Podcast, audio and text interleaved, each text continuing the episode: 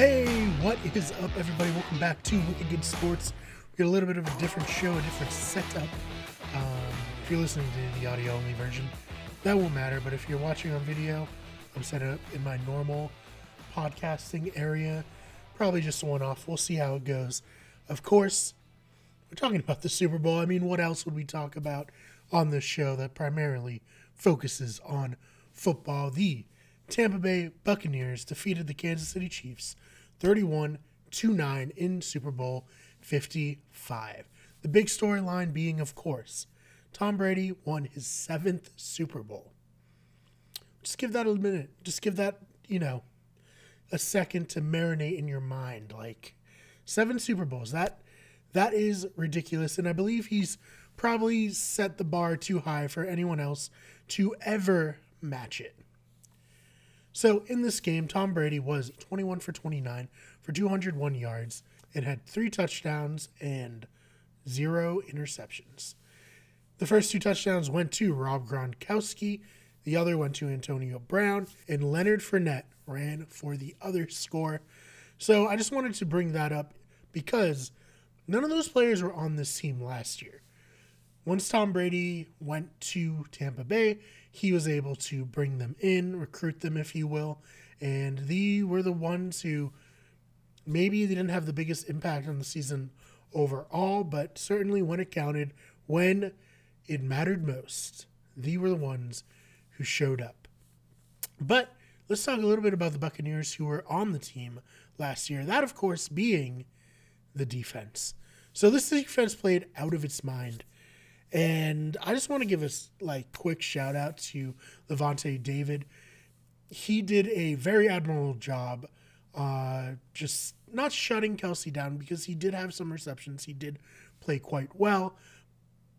When you factor in how everyone did on the Chiefs, but every time he had a catch, David was right there. He was ready to tackle. He was breaking up balls.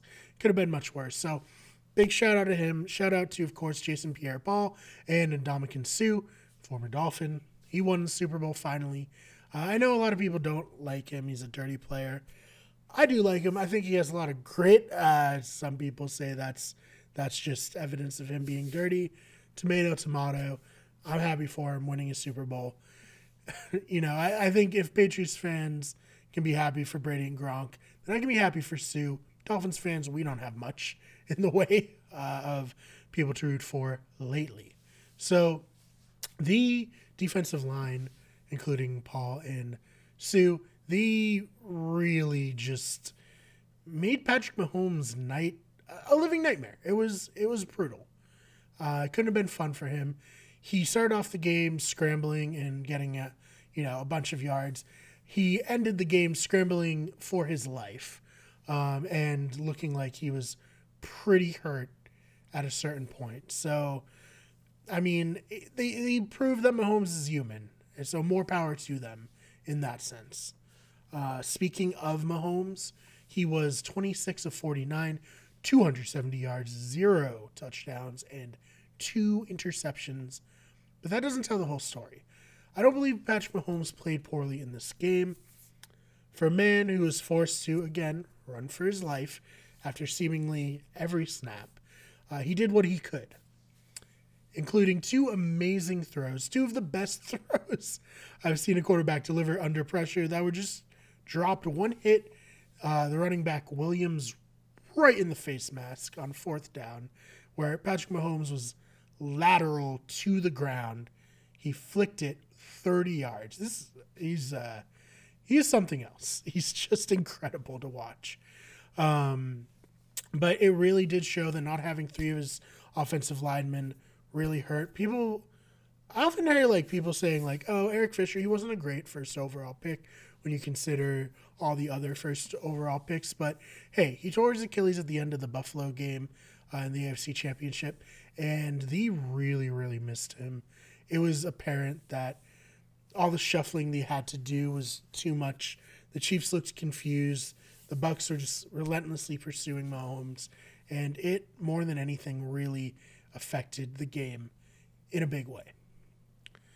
So, not to just lay this one on the offense, the Kansas City defense at times looks confused. Uh, there's a great clip of Mathieu, um, the honey badger, on the Chiefs, thinking that he's going to have help over the top. He doesn't. Gronk gets like a free release down the field, gets a decent amount of yards, and he's just like his hands are just up. He got in a verbal altercation with Tom Brady, who said he was going to go at him all game, and then he threw a touchdown to Antonio Brown against him. So a, a rough night for him, a rough night for the Kansas City defense as a whole. I think there were like five drives in a row where he scored. Uh, that that's not going to get it done. And yeah, that that's the story of how the Tampa Bay Buccaneers defeated the Chiefs 31 to 9. I was surprised. I thought the Chiefs were going to win. Um, I don't know if I made an official prediction, but yeah, I just didn't think there was any way that you could stop them. I was wrong. Like most quarterbacks, you can stop Patrick Mahomes if you almost sack him on every single play. So that's what it is. Congratulations to Tampa Bay fans. And uh, we'll see. Tom Brady's coming back. I believe Gronk's coming back, he said. So we'll see what happens next year. So, what does this win do for Tom Brady's legacy? When I began watching football in 2001, Tom Brady obviously wasn't the starting quarterback for the New England Patriots. That was Drew Bledsoe, but that was the season where Tom Brady replaced an injured Drew Bledsoe and went on to win the Super Bowl. And at that point, the gold standard was four Super Bowls. Terry Bradshaw, Joe Montana, each had four. As far as winning Super Bowls went, that seemed like the most anyone could get. And while Tom Brady did win two more Super Bowls after that in quick succession, three out of four years, he was not able to add that fourth for a long time. He lost two to the Giants, and like most quarterbacks, as he got a little older, everyone was like, well, he's not going to be around forever. Will he get fourth? Will he tie Joe Montana? The, these are big conversations that were happening. And especially after losing to the Giants in 2007, after going undefeated for the rest of the season, it seemed unlikely that he would get there. Fast forward to today, he has seven Super Bowl titles. That's I'm sorry, that's ridiculous. Just an absolutely absurd stat for Brady. He has more Super Bowls individually than any team has, which I guess isn't that surprising um, because he won all the Super Bowls for the Patriots, and the Patriots were tied for the most Super Bowls of all time with the Steelers. But I think this not only cements him as the GOAT, and I, I think even when he won five Super Bowls, in my mind, despite being five and two at that time, oh no, sorry, despite, yeah, no, despite being five and two at that time in Super Bowls, it just seemed like he, someone could win five, but it was unlikely. Again, four was the standard. He won it. I know Montana never lost any Super Bowls, but Brady, I think by virtue of getting to seven and winning five at that point, really set himself apart. He then made another Super Bowl, lost to Nick Foles, and brought his record down to five and three. And I know a lot of people, you know, made fun of him for that. You know, it's not a great, only two more wins than losses. But when he defeated the Rams to go six and three and now defeated the Chiefs to go seven and three. I think not only do the titles matter, but the fact that he got teams to the Super Bowl 10 different times, did it with two separate franchises, as well as those initial New England teams were really amazing, especially on defense.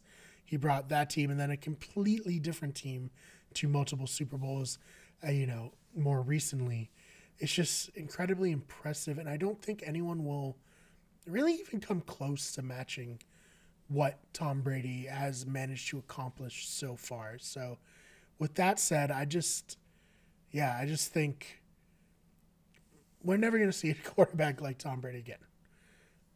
But if if there is a chance to see a quarterback like Tom Brady again, it's going to be the the guy who he played in the Super Bowl. So, Patrick Mahomes he's the one who's on the short end of the stick here.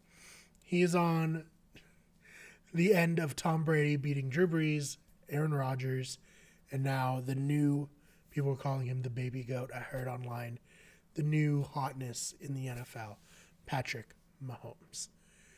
I said earlier in this video that Patrick Mahomes, he's he didn't play poorly by any means. He was hampered by a bad offensive line and a good defensive plan by Tampa Bay. So all credit to Tampa Bay in that area. One thing Tony Romo said during the broadcast was that Patrick Mahomes will probably get back to a lot of Super Bowls. If he had beaten Brady in this one, it would be two to six, and that's a climbable mountain. But one to seven, it seems unlikely. I don't know if two and six would have been a climbable mountain as he implied, but I think it's premature to say that Patrick Mahomes is a lock to return here. He's the greatest quarterback I've ever seen in terms of pure talent. But when you say that, you got to think about people like Russell Wilson. He went to three Super Bowl, or rather, he went to two Super Bowls in three years as a starting quarterback. And everyone thought he was going to have a lot, and he hasn't been back.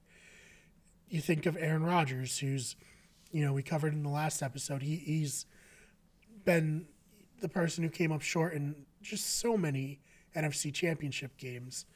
You, you think of Drew Brees, he only made one Super Bowl.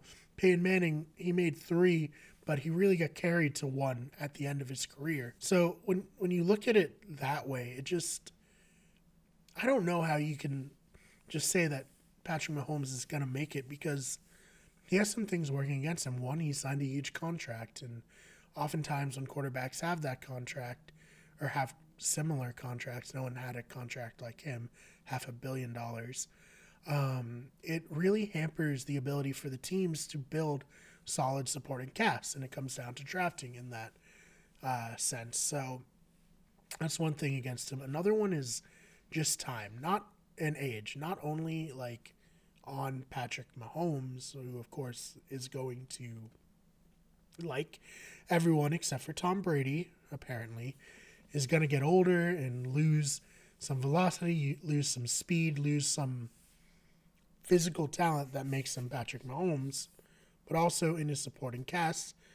Kelce, he's the same age as Gronk. I know it seems weird because Gronk started off so hot and Kelce really seems in his prime now, but he's 32 as well. He's not going to be around forever. Tyreek Hill, he's one of the fastest receivers we've ever seen, but you know, oftentimes players who rely on their speed are players who burn out quickly because it is something that fades as you get older. So th- they're not going to be around forever. I hate to say it, but Andy Reid is probably not going to be around for the long haul not for Patrick Mahomes' entire career. He's going to want to retire at some point. And then what? I mean, there's no guarantee he's going to get players who match the player, the talent level of the players around him now.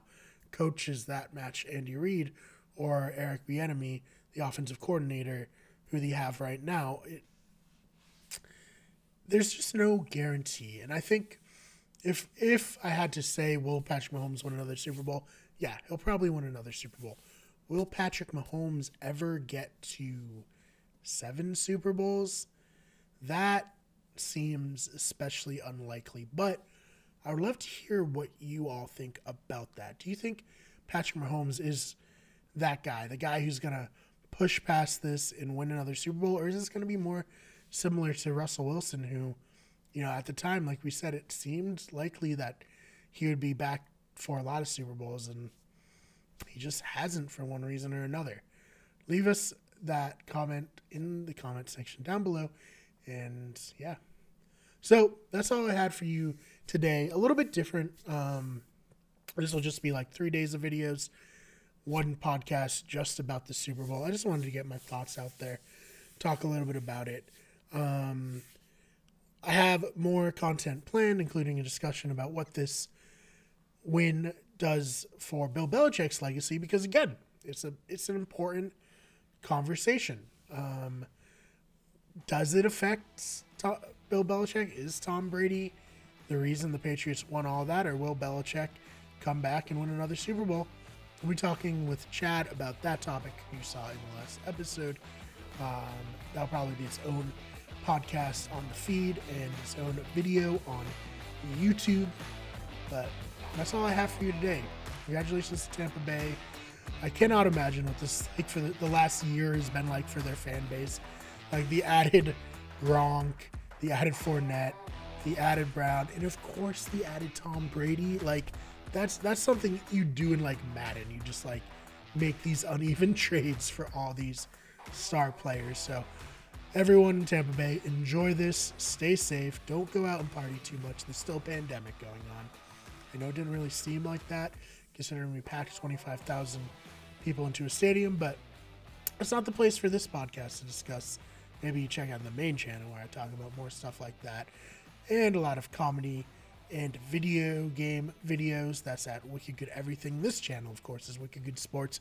Check out our podcast channel, Better Radio, and our TikTok, also Wicked Good Everything. We're on Twitch, twitch.tv slash Wicked Good Everything, Instagram, Wicked Good Everything, Twitter, WG Everything, and we will see you in the next one.